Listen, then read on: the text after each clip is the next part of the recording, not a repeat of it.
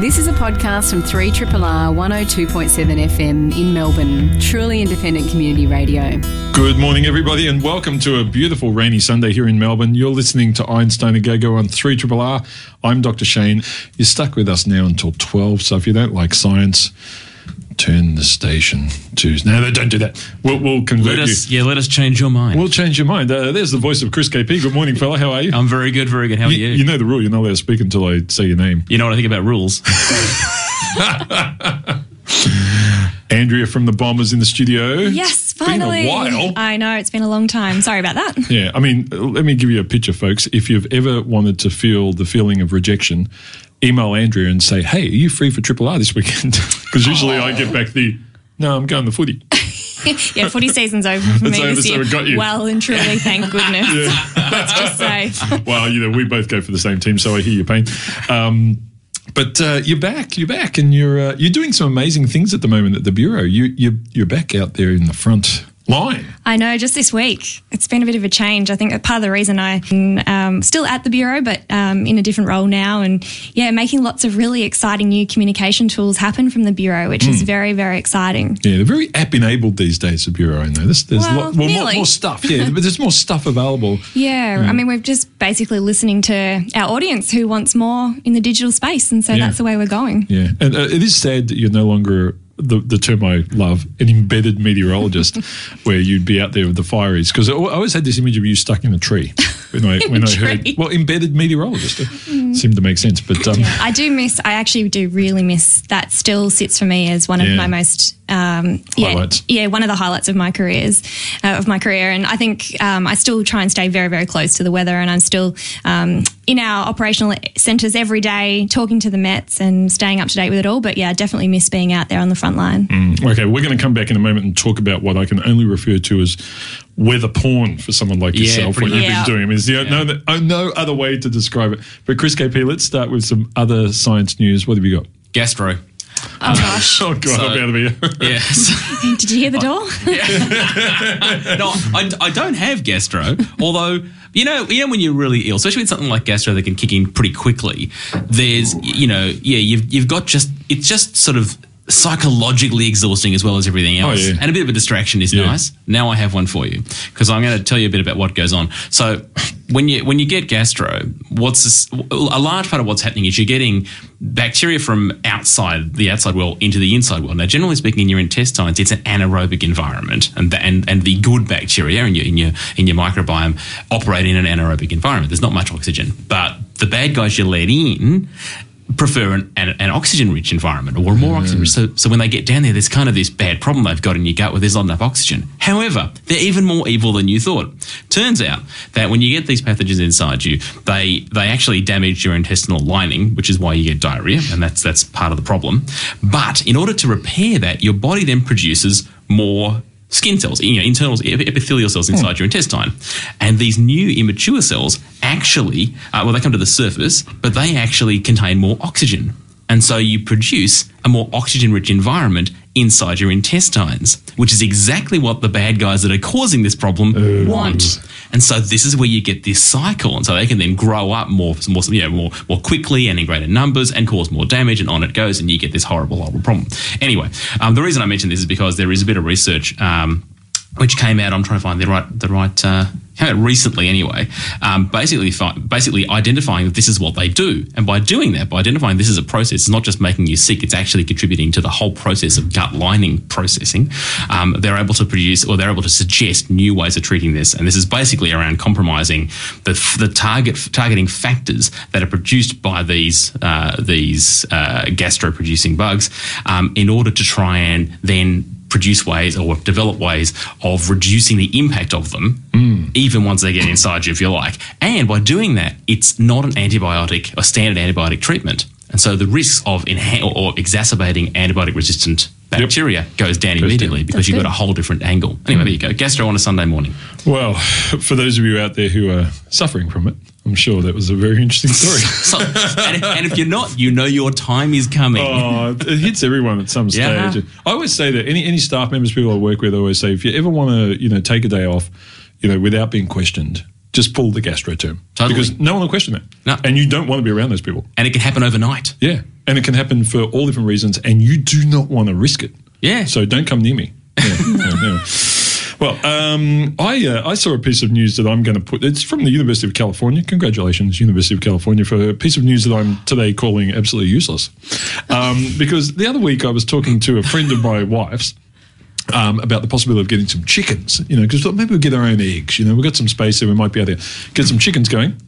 I'm trying to work out how um, how difficult it would be to have these these chickens and so forth. And she said one of the things that pieces of wisdom she gave me was that you put a little sandbox nearby, and the chickens jump around the sandbox, and it prevents them from getting mites and this sort of stuff. And I thought, okay, this sounds like total horseshit to me. You know, I'm just making this stuff up.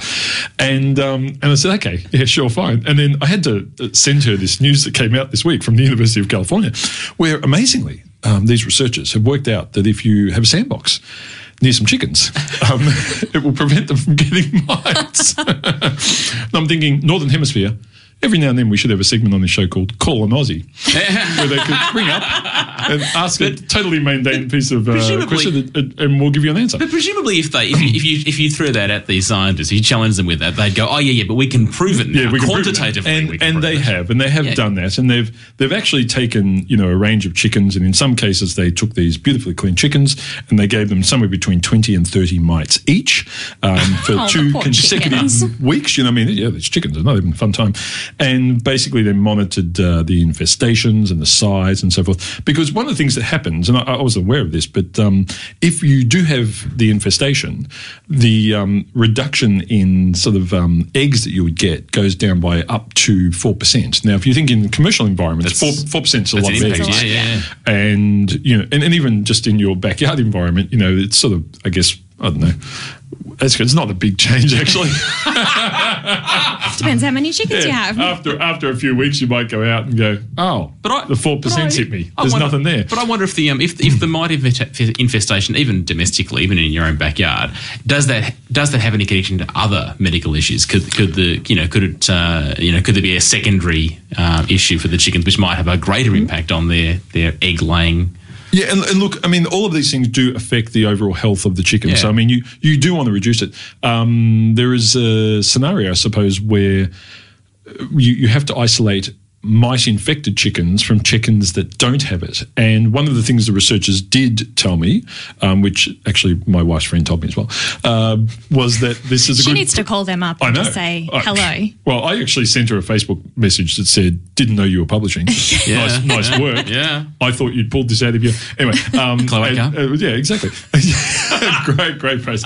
Um, but it's also preventative. So the, the use of the sandbox is also it's not just when you've got them, you stick them in there and and the mites, you know, are, are sorted out. This is also a great preventative, and that's important because if you think of the commercial environments we're talking about, where there's a lot of pesticide use and so forth to prevent these problems. We're eating this crap.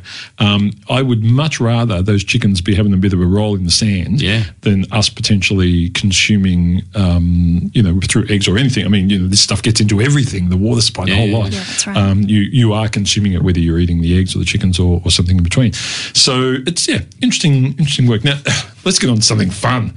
Yeah. Um, Yeah. the the weather porn. I mean, it's the only way to describe it. Wow, wow. What, It is. Chris, you know that music well. Um, the only way to describe it. You have been over in the US, Yes. and what were you doing there, Andrea? Well, first of all, I just want to say that I don't encourage anyone to go storm chasing.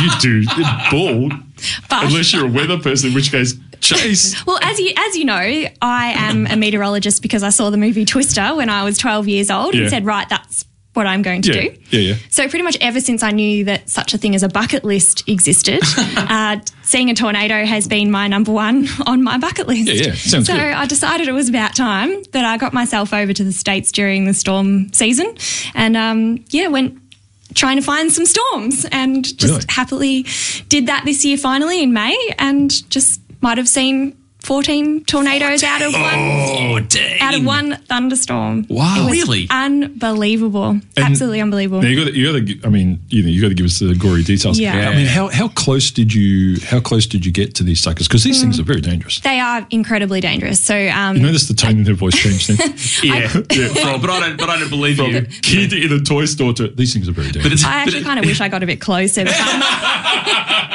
but my mum's very, very happy that I didn't get Yeah, any we were probably about a kilometre away, I guess. But um, yeah, it was pretty phenomenal. So, so just reflecting back on your um, childhood, Yes. did you, in this grown-up world, chasing fourteen extraordinarily dangerous meteorological phenomena, Yeah. did you try to measure them in any way? Did you try? Was, was there a Dorothy? Did this happen? No. Oh, I actually did, though, go to the Twister Museum in. There's a Twister Museum. There's a Twister Museum in Wakita, which is the town Yeah, where Um, the aunt lives in Twister. And, you- I actually saw, I have some photos of Dorothy. That's pretty cool. I know. right, okay. Anyone else would find that incredibly boring, but I No, was that's really cool. excited. That's cool. Yeah, yeah. but um, but yeah, no, it was um, we, we were just incredibly lucky. I'd kind of left myself five days to go storm chasing. Went with another meteorologist who works in the bureau in Queensland, um, who goes pretty much every year. So he really knew what he was doing. Um, he has a he takes a laptop with some software on it where we can see overlay all the radar, all the computer model data, the road networks. We have a GPS, so we know where we are and we're looking at the storms. America has an amazing warning system, so they draw Yeah. little polygons, and um, when you're within the polygon, your phone starts making this terribly scary noise and tells you that there's a tornado warning. Um, and so we knew we needed to be on the south of any of the storms. Um, The tornadoes form sort of on the south, so if you're on the southern You're side, behind it. you're behind it. Right. They're moving away from you. Um, but Did yeah, you, we um, had. Did you speed? Ah, no, actually, our driver was really good. Hang on, you had a driver. Because we, We- had, what were you, the back of a limo? I mean, I had the sorry, I had the image of you standing on the back of a Yeah. ute Oh, look, going, I- woo. I would have done that, no. There- but there actually are people who basically yeah, do yeah, that sort yeah. of thing. Oh, we've We seen actually- that footage. Oh, we actually saw a guy. Um, we ra- met a guy who'd been who's been chasing for like thirty years, and he has like this whole his car's set up. It's covered in this stuff that basically can take. It's like a plastic that can take like baseball sized hail hitting it and isn't Wow. going to Oh, dent wow. the car. Um, and then they've got their laptop set up um, inside. They go as close as they can and get footage, and then they sell it. So they've got like Wow. they've got brokers who like weather brokers who broker the footage and sell it to the news agencies over there. It's quite phenomenal. It's a real. And- it is a real And so th- business. these guys that are doing this stuff, you know, hardcore like that. Yeah. Are they? Um, you know, I know this is this is again. I'm going to ask you to you know broad brush something, but is are these people like rock hard stunt types, or are they just massive nerds? Oh, massive nerds. Okay. Yeah, yeah, totally. I mean, there is there is thousands of people. We call it chaser convergence, where basically there's just like you because you're waiting a lot of the time. The storms sort of really get going around 5 p.m. So you Okay. kind of you're looking at all the model data and forecasting where the storms are going to be, and then you're kind of waiting, and then all of a sudden a storm will go up, and it's starting to look good on the radar, and then just 10,000 cars just take off and are all driving down the same road to try and chase the And to, storm. and to any of these groups, do they do they? So obviously, that there's data available, you know, Yeah. largely publicly. Do any of them have any of them designed their own sort of bespoke software or, or data analysis pr- approaches? I don't know, but I bet they have. It is a huge business over there. Yeah, yeah, and I mean, yeah. they're charging people thousands of dollars a day or thousands of dollars a week, actually, Right. um, to go on these chasing adventures. Yeah. Um, so they need to have something to say, yeah, we're better than the Yeah, next course, guy. So. Yeah. but So- um, but yeah, we saw like from this one storm, we had it three times or tw- two times actually, where we had three funnels on the ground at once, and we had people telling us that they've been chasing for 30 years and they've never experienced Wow. anything like it. So I was just very, very lucky. Uh, uh, sorry, but you know, I am the same kid in the candy store as you. I mean, I, I just find of all the meteorological things that we can see in the world, these are the most awesome by quite a margin to me. I just think they're ex- incredible. Um, when you, you said you got to about a kilometre, I mean, can, can you feel it at that point? I mean, is it the, the air pressure and stuff? Can you Can you, can you feel it? It's one of the questions that I got asked the most was, what does it feel Yeah, like? yeah, yeah. It's just very windy. Very windy. Which is actually what Helen Hunt says Yeah, in yeah. Twister. Yeah. How was it? It was windy, um, and and it is, and because um, basically what's happening is that the because we're on the southern side, the winds are basically feeding in from basically Right. coming into our back um, and just zooming in towards Mm, the storm. So it's just yeah, and, and incredibly humid. I mean, basically through Okay. the Midwest of the states, um, the reason why you have Tornado Alley is because everything, all the ingredients are lined up. So you've got all of the humidity, the heat, the wind is right, um, and yeah, just the right. All of it comes together, and, and that's what makes a storm like this. I mean, we had a funnel. Um, it ended up being an um, EF3, so Mm-hmm. pretty pretty mm-hmm. decent um, mm-hmm. tornado on the ground for about ninety minutes. Wow. which is just incredible. Normally they drop for maybe a minute or maybe up to five minutes. Wow. 90 minutes. It was incredible. And thankfully, no one got injured from it, which was the most important thing. Yeah, and and what what about sort of electrostatically? I mean, do do you, do you get a feeling that like is there any change? Can you you know some storms you can feel the electrostatics from lightning discharges and so forth. I mean, do you, do you feel anything there? Is there anything different? Most of that part of the storm is to the north of where Right. the tornadoes are forming. So I definitely didn't feel. Uh, or we didn't see a lot of lightning during the tornadoes themselves, um, but oh gee, afterwards there was an, some. Yeah. phenomenal lightning. I've, Yeah. yeah. we got some great time lapse. It's just Yeah. amazing. And and I mean, while we've got you in here, and you are a meteorologist, I mean, what what is happening during a tornado? I mean, what what's the process? Like, why why do they drop down, Mm. and what causes them then to you know to dissipate. Dissipate. Well, it really is just that key ingredients, and that basically it, we need a certain amount of what we call wind shear, um, which is where you've got winds kind of, um, I guess, rotating. We get what we call a mesocyclone, which is you can see the whole.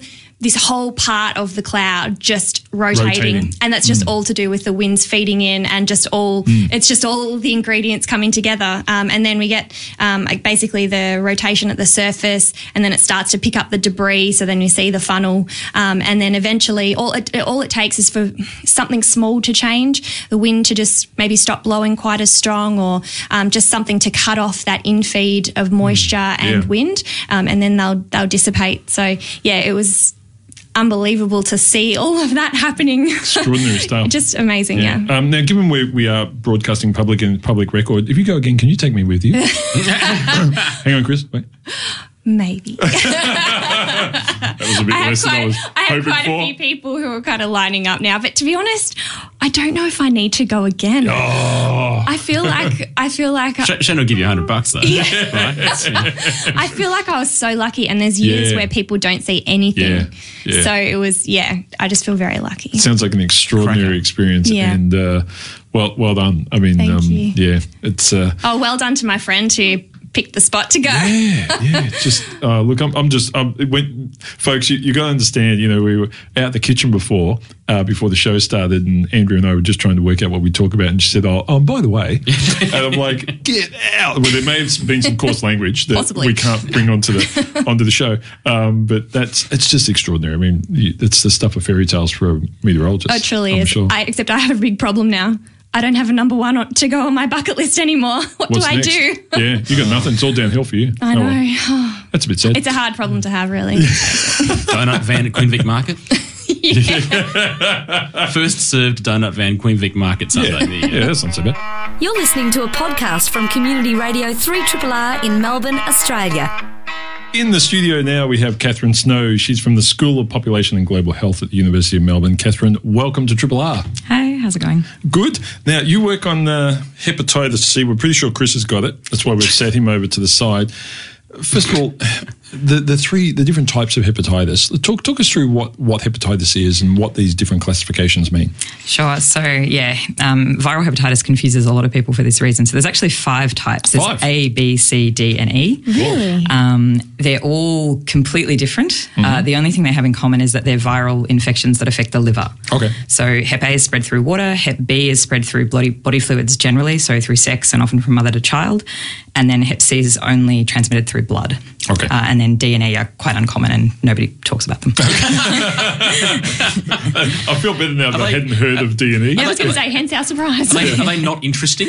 Uh, I can't even keep them straight in my head. They're much less common. One of them only affects people who also have Hep B. So it's like a really niche thing. Right. Um, a friend of mine works on Hep E, so if she's listening, she's going to be really mad at me. Um, but yeah, they're, they're just much less common. B and C are far and away the most common in Australia. All right, let's focus on C because that's where most of your work is. And now, you, you mentioned blood there. So we're talking mosquito transmission, No. or what? What? What's the scenario there? for No, so it's it's blood to blood contact. Okay. So it's spread through um, unsafe injecting most Mm-hmm. often.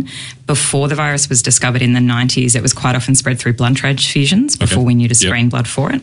Um, but yeah, the, the main thing is unsafe injection. So it's very common among people who inject drugs. Mm-hmm. Um, if they've shared unsafe injecting equipment, then it tends to uh, Mm. pass that way. It can be said through tattooing or you know dodgy dentistry or Right. a few other things, but it's yeah, it's it's not mosquito borne. Right. Yeah, because every now and then you hear this story about some clinician who's had, you know, hepatitis C and has given it to 50 patients. And I mean, do they know they've got it? Do you think? Or, I mean, I think it probably depends. There are certainly quite a few people out there who have Hep C and aren't aware that they've got Yep. it. Um, you know, testing is by no means universal, so not everybody is aware. Um, some of those cases, it's possible that the person did know. Um, Okay. It's yeah, it's it's hard to say. so now what does Hep C do to the body? I mean, what, what, how will they, how will they know? Or how will they suspect that I even have Hep C? Yeah, so this is one of the problems with the disease. So it, it tends not to make people particularly ill initially. Mm-hmm. Um, it's it does become chronic in the majority of people. So when it's left untreated for a long time, sort of in the region of 10, 20, 30 years, Oh, uh, then it starts to cause quite severe liver damage and people can develop liver cirrhosis. Yep. Um, and some people develop liver cancer and some people require transplants. Okay. Um, but it's, yeah, it's something that has to be left for a long time Right. before that. And, and short term, so I mean, you, you mentioned the decades we're talking about. So, I mean, how long could I have Hep C and just not know and not get any symptoms whatsoever all the time? Or? Yeah, absolutely. A lot of people pick it up when they're young. That's when people tend to, you know, do their drug use and you know tend to experiment with more the more interesting side of life.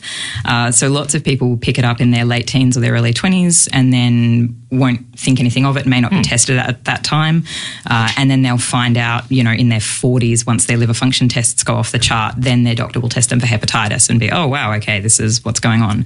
Um, so yeah, very often it could be thirty years someone might have it and not be aware of it.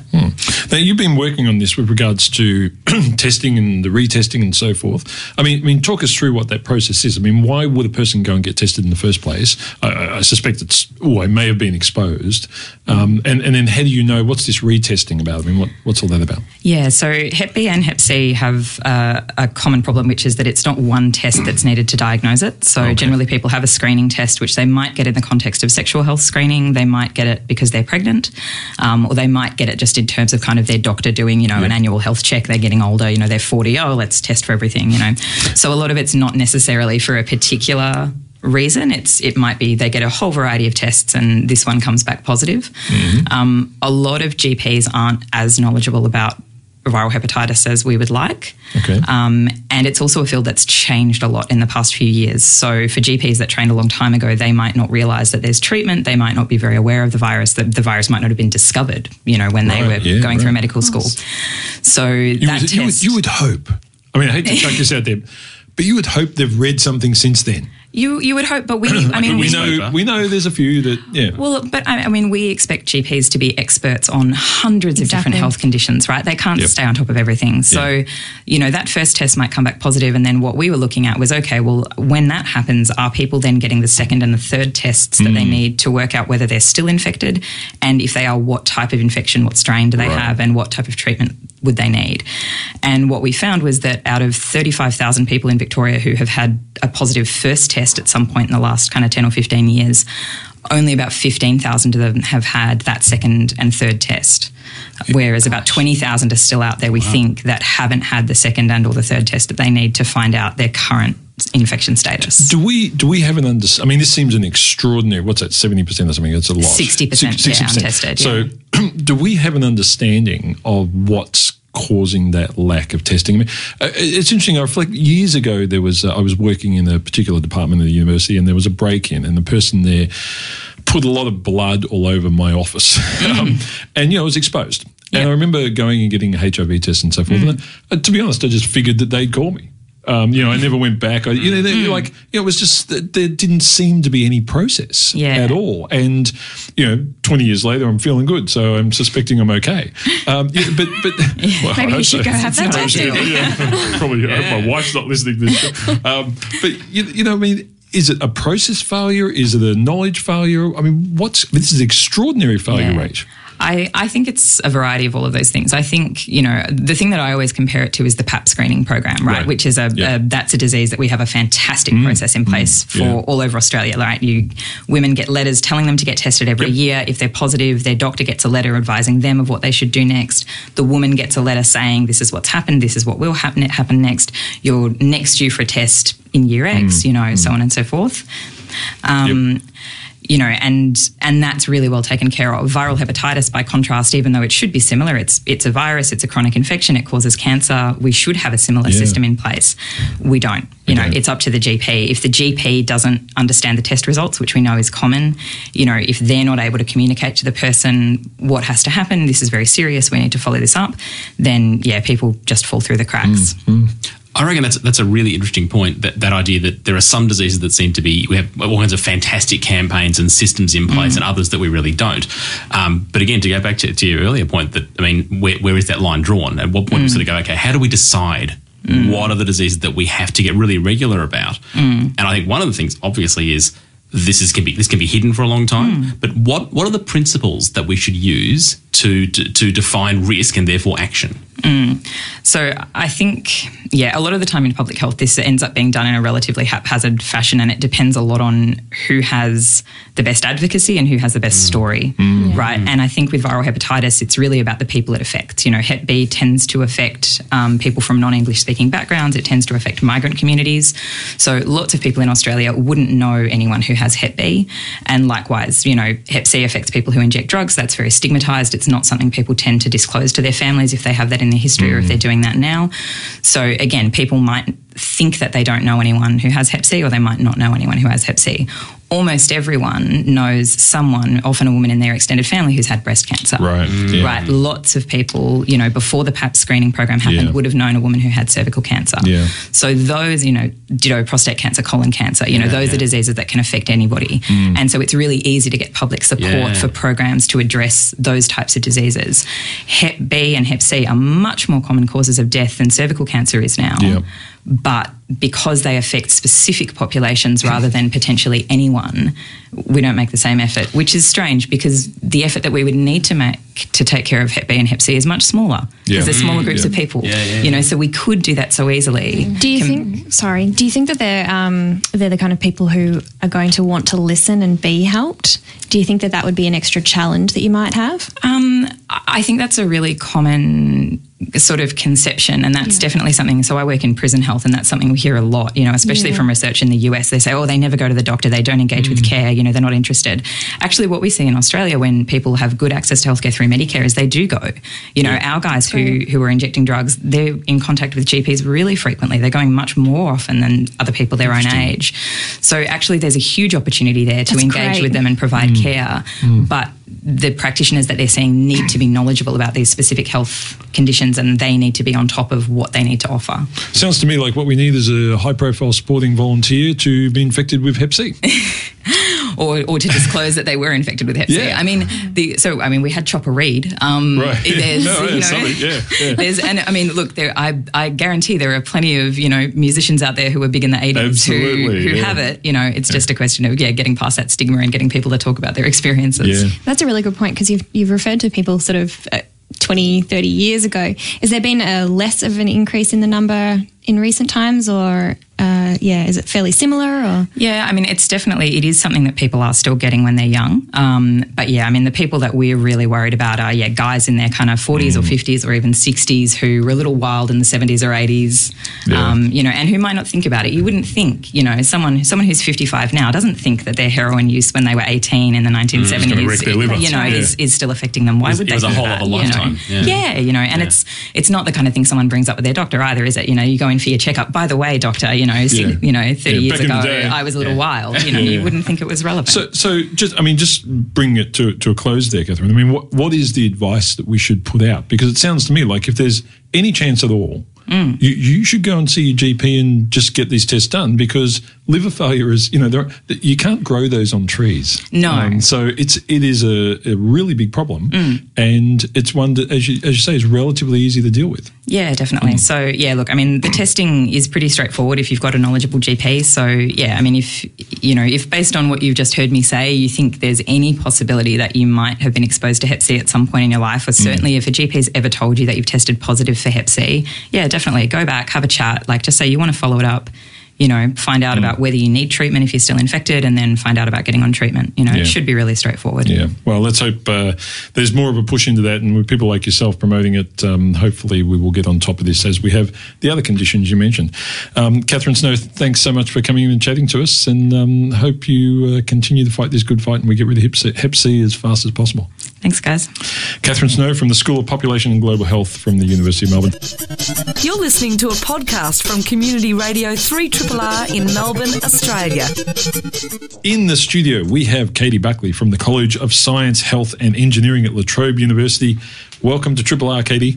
It's lovely to be here. Now, you work, uh, we, we met the other day at the three minute thesis grand final out at La Trobe, which you were one of the final eight. Congratulations on that. It was pretty cool. It was a very exciting um, experience, and the diversity of topics was fabulous. So it's really exciting to hear that Hannah got to come in and chat last Yeah, week. yeah, yeah, we had Hannah in last week. That was cool. And um, uh, now it's your turn. Now, you work, I mean, we got you in because you work on voice. I do. Stuff to do with voice. Um, we, voice is kind of important to us here on radio, but in the workplace, actually, I mean, one of the things I hadn't really thought about is just how many people rely on their voice. I mean, give us an idea of that around the world. I mean, it's obviously pretty big in some places. Yeah, so the um, current estimate is that up to 50% of the workforce actually couldn't do their job without their voice.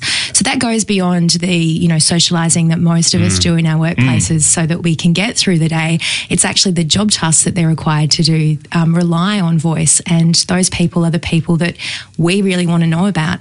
Um, we know lots about people like teachers because Yep. they're the ones who will front up to see a speech pathologist if they have a voice problem. But what actually fueled my research and my interest in this area was thinking about the kinds of occupations who might not step up. Right. And so, um, as we spoke about when you and I met, my passion for sport actually led me into looking at sports coaching. And with a group like sports coaches who don't have the time or resources to be able to support their own health, how do we get them thinking about voice? Yeah, and, and is, is that because they the stereotype is they do a lot of yelling, or is it mm. or is it because they they have to project? I mean, what element of being a sports coach is so reliant on voice? Because you, you could argue the same, you know, university lecturer or whatever, but but it's it's different. I mean, the the environment's very different.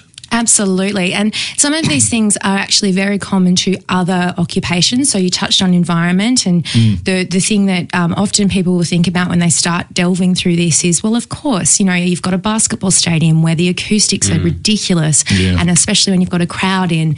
Um, but actually, it's a lot of other factors that can impact on voice. And it can be things as simple as the distance between communication partners. So if you've got a player that's running around a field or running through a basketball court, the coach may not always be in close proximity to who they're speaking to. But it can also be really subtle things like thinking about body fatigue or how much um, autonomy does a coach have to actually change what they do at work to support their voices. Okay. So uh, I know that um, that professional sports coaching is, is a massive industry, and and many people who are now entering it um, at any level have a lot of training. There are, there are courses all over the world that are extraordinarily expensive and, and highly rated in a lot of cases. Do those courses ever consider voice um, or subtlety of use of voice?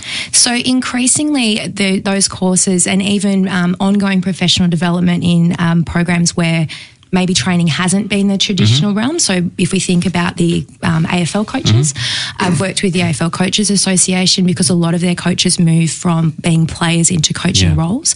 Mm. So they, there is an awareness that vocal communication is an important part of the teaching process of coaching. Mm. And some places will do some specific targeted work with voice. So the Australian Sports Commission did do a program for a while where they got a NIDA uh, voice expert to come in. But where the gap seems to sit at the moment is in applying that knowledge. So people get into the workplace and not just coaches, this can happen for people who do voice workshops in general. And they go, yeah, but what do I actually do? Because it's one thing to have the knowledge, but as we know, with a lot of things to do with health at work, it's actually being in the here and Yeah, now sure. that's the hard part. So, uh, Andrea, go. Oh, I was just going to ask. So, um, singers obviously warm up their vocal cords and that sort of thing before they sing. Should coaches be doing warm ups before they go out and coach? So it's it's an interesting question actually, and it's one that um, I also work at, the Australian Catholic University supervising their um, voice program that they have with their final year speech students. And we were talking about this very thing last Thursday because we've had a couple of other occupations come in where people may not be singers, and we've been speaking to them about why is voice important and how should you be supporting your voice and warm-ups is one of the really important parts if you kind of take it back a step and think about voice being a body process, we'd warm up our bodies if we were about to go for a run, for instance, or if we knew that we were going to be going and doing some type of physical activity. And so, what we know from the evidence at, at the current time is that actually doing those sorts of warm up and cool down processes are really critical if you're going to be engaging in vocally demanding activities so that you don't engage in straining the voice. It's interesting. Uh, if you're if you're in an area where voice is important, I mean, I know when, when I did the emceeing role of the La Trobe Uni Grand Final for three minute thesis group, uh, you, you may not have been aware of that, but I, I'd been a bit sick that week, and so I had that tickle cough scenario going, and and I was just so conscious of whether or not I'd actually be able to use my voice properly during that program, and during one of the opening sessions where one of the other speakers um, had the mic for a few moments, I started getting that tickle, and I'm not sure if you, you're aware of this, Katie, but I did the rest of the event with a throat lozenge in my mouth, and it, it's interesting just when you think about that, um, you know what you do. I mean, how you go about it. What what are the strategies? I mean, is that the sort of stuff that we can we can teach people about maintaining that purity of voice and so forth? It seems as though you know it, people come into your office and they you know go to the ends of the earth to make sure you're sitting up straight, but they don't do that. They don't do that stuff. And it's interesting too. There's a, there's a few really interesting points in what you were just saying then, and I think that it's worth thinking about the applicability of anything that we teach in science, and particularly when it's applied within workplace settings,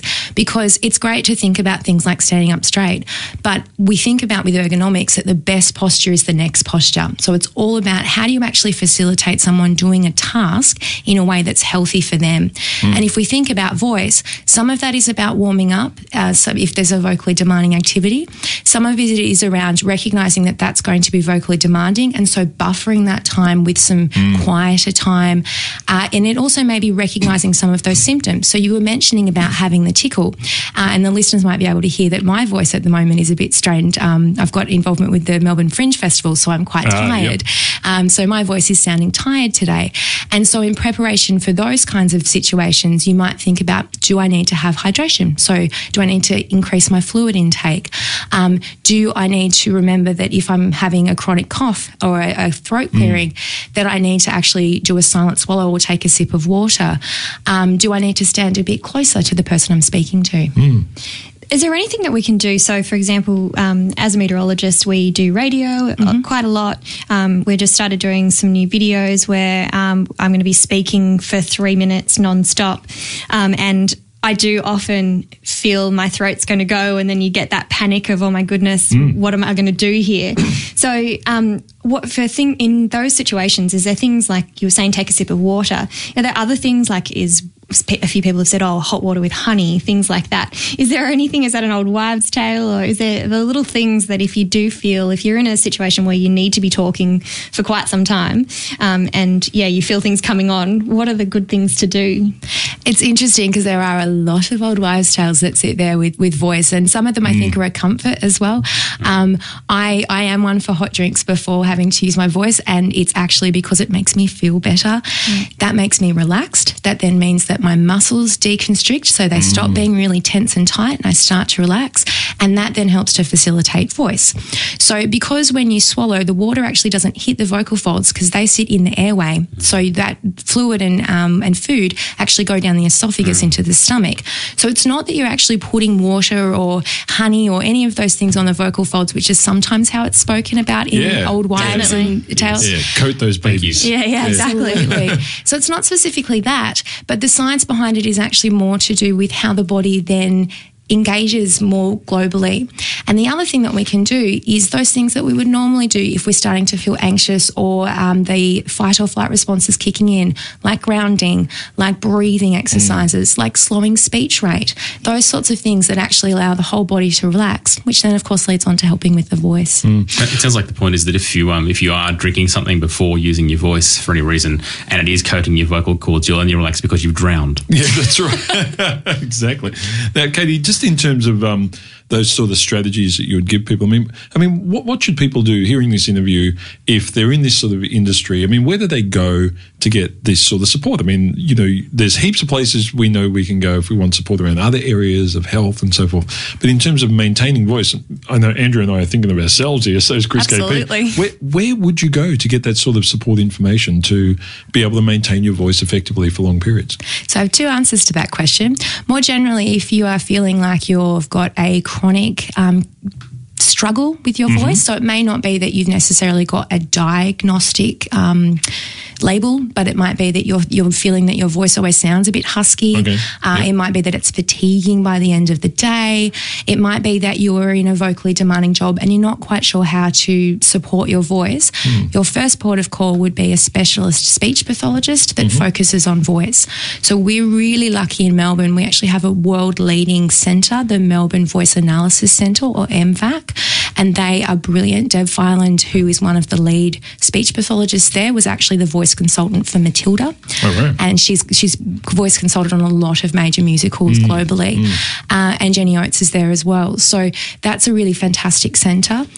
If it is that it's actually that you're wanting to think about preventative strategies that are mm. specifically helpful for your workplace, that's where what I'm doing is important. Yeah. So this is actually something that hasn't been looked at globally in very much detail. Scandinavian countries have touched on it a little bit, but it's actually an emerging area. Mm. And what we really want to be starting to build on, so this can get driven from a public end as well as from research, is actually prioritizing that voice is an occupational health issue. Yep. Mm. And that when your workplace is thinking about how do we support the occupational health of our employees, that voice becomes a consideration. And it's not just prescribing things like, oh, we'll just make sure everybody has a bottle of water on their desk, which is also very helpful to have.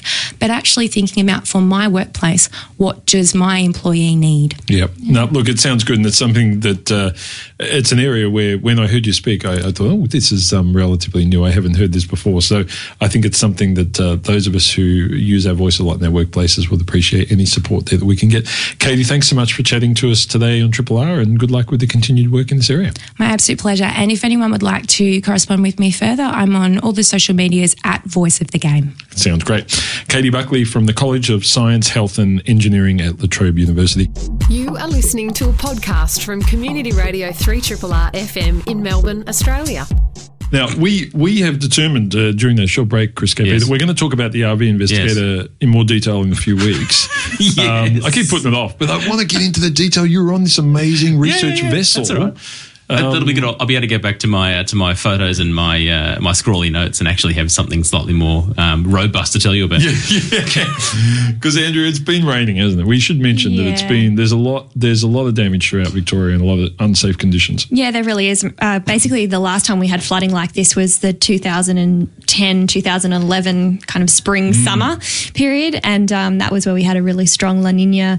Um, now we, we have a neutral to weak La Nina at the moment, but record, we've had record warm Indian and um, Pacific Ocean waters around Australia. So much water it- in the landscape. Yeah, the so is it actually? It's not just more rain, but is it more rain across more area as well? Know, it's um, everywhere. pretty much all of Eastern Australia Yeah, that's- that's is flooded at the. Yeah, moment wow. to some capacity. It's a pretty is- big area. It is a really big area, um, and and it's not going to go away anytime soon. We've got we've had a big rain event um, over the weekend. Well, actually, Yeah. not quite as big as obviously the, this week, but Mm. another one following up Tuesday, Wednesday this week. Wow. Um, Birdsville Races was washed out this Right. year. That Just has only happened. happened Yeah. like twice in I say, history.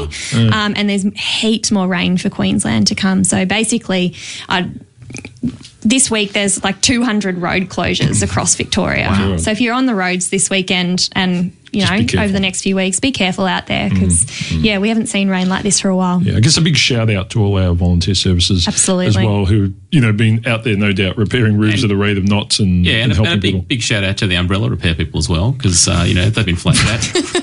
I'm being serious. It's been a big, it's been a big I'm year for helping. umbrellas. yeah, you know all those shops that suddenly all the umbrellas Yeah. are They're lined in the front when you walk in. bastards, you know, trying to make money. Yeah. Um, but yeah, it is it is a big deal, and I think it's something Mm. um, people need to be very very careful because there's been a huge amount of rain, and I'm waiting for someone on TV to use that phrase that we heard back during the Brisbane floods.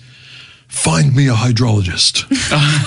remember that? No one knew Yeah, what a yeah. hydrologist Yeah, yeah, I was. do remember that, yeah. Then all of a sudden, hydrologists were the new kings of We're, the castle. we're gonna we're gonna find that's gonna be a career choice. You know, in ten years' time, everyone's gonna want to be a yeah, hydrologist. there, there'll be a mean of them. We won't know what to do with them. So because there'll be droughts everywhere. They've had to teach me how to talk hydro this week. I wasn't very good at it, and it's a co- totally different lingo to Totally, meteorology. Yeah, yeah, water. So- It's hard to pronounce. Uh, thanks for joining us for this hour of science. We will chat to you again next week. Andrea, great to see you and have you in Thank the you for studio. having me back.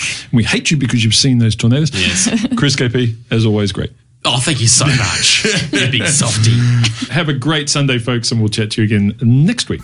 This has been a podcast from 3RRR 102.7 FM in Melbourne. Truly independent community radio. Want to hear more? Check out our website at rrr.org.au.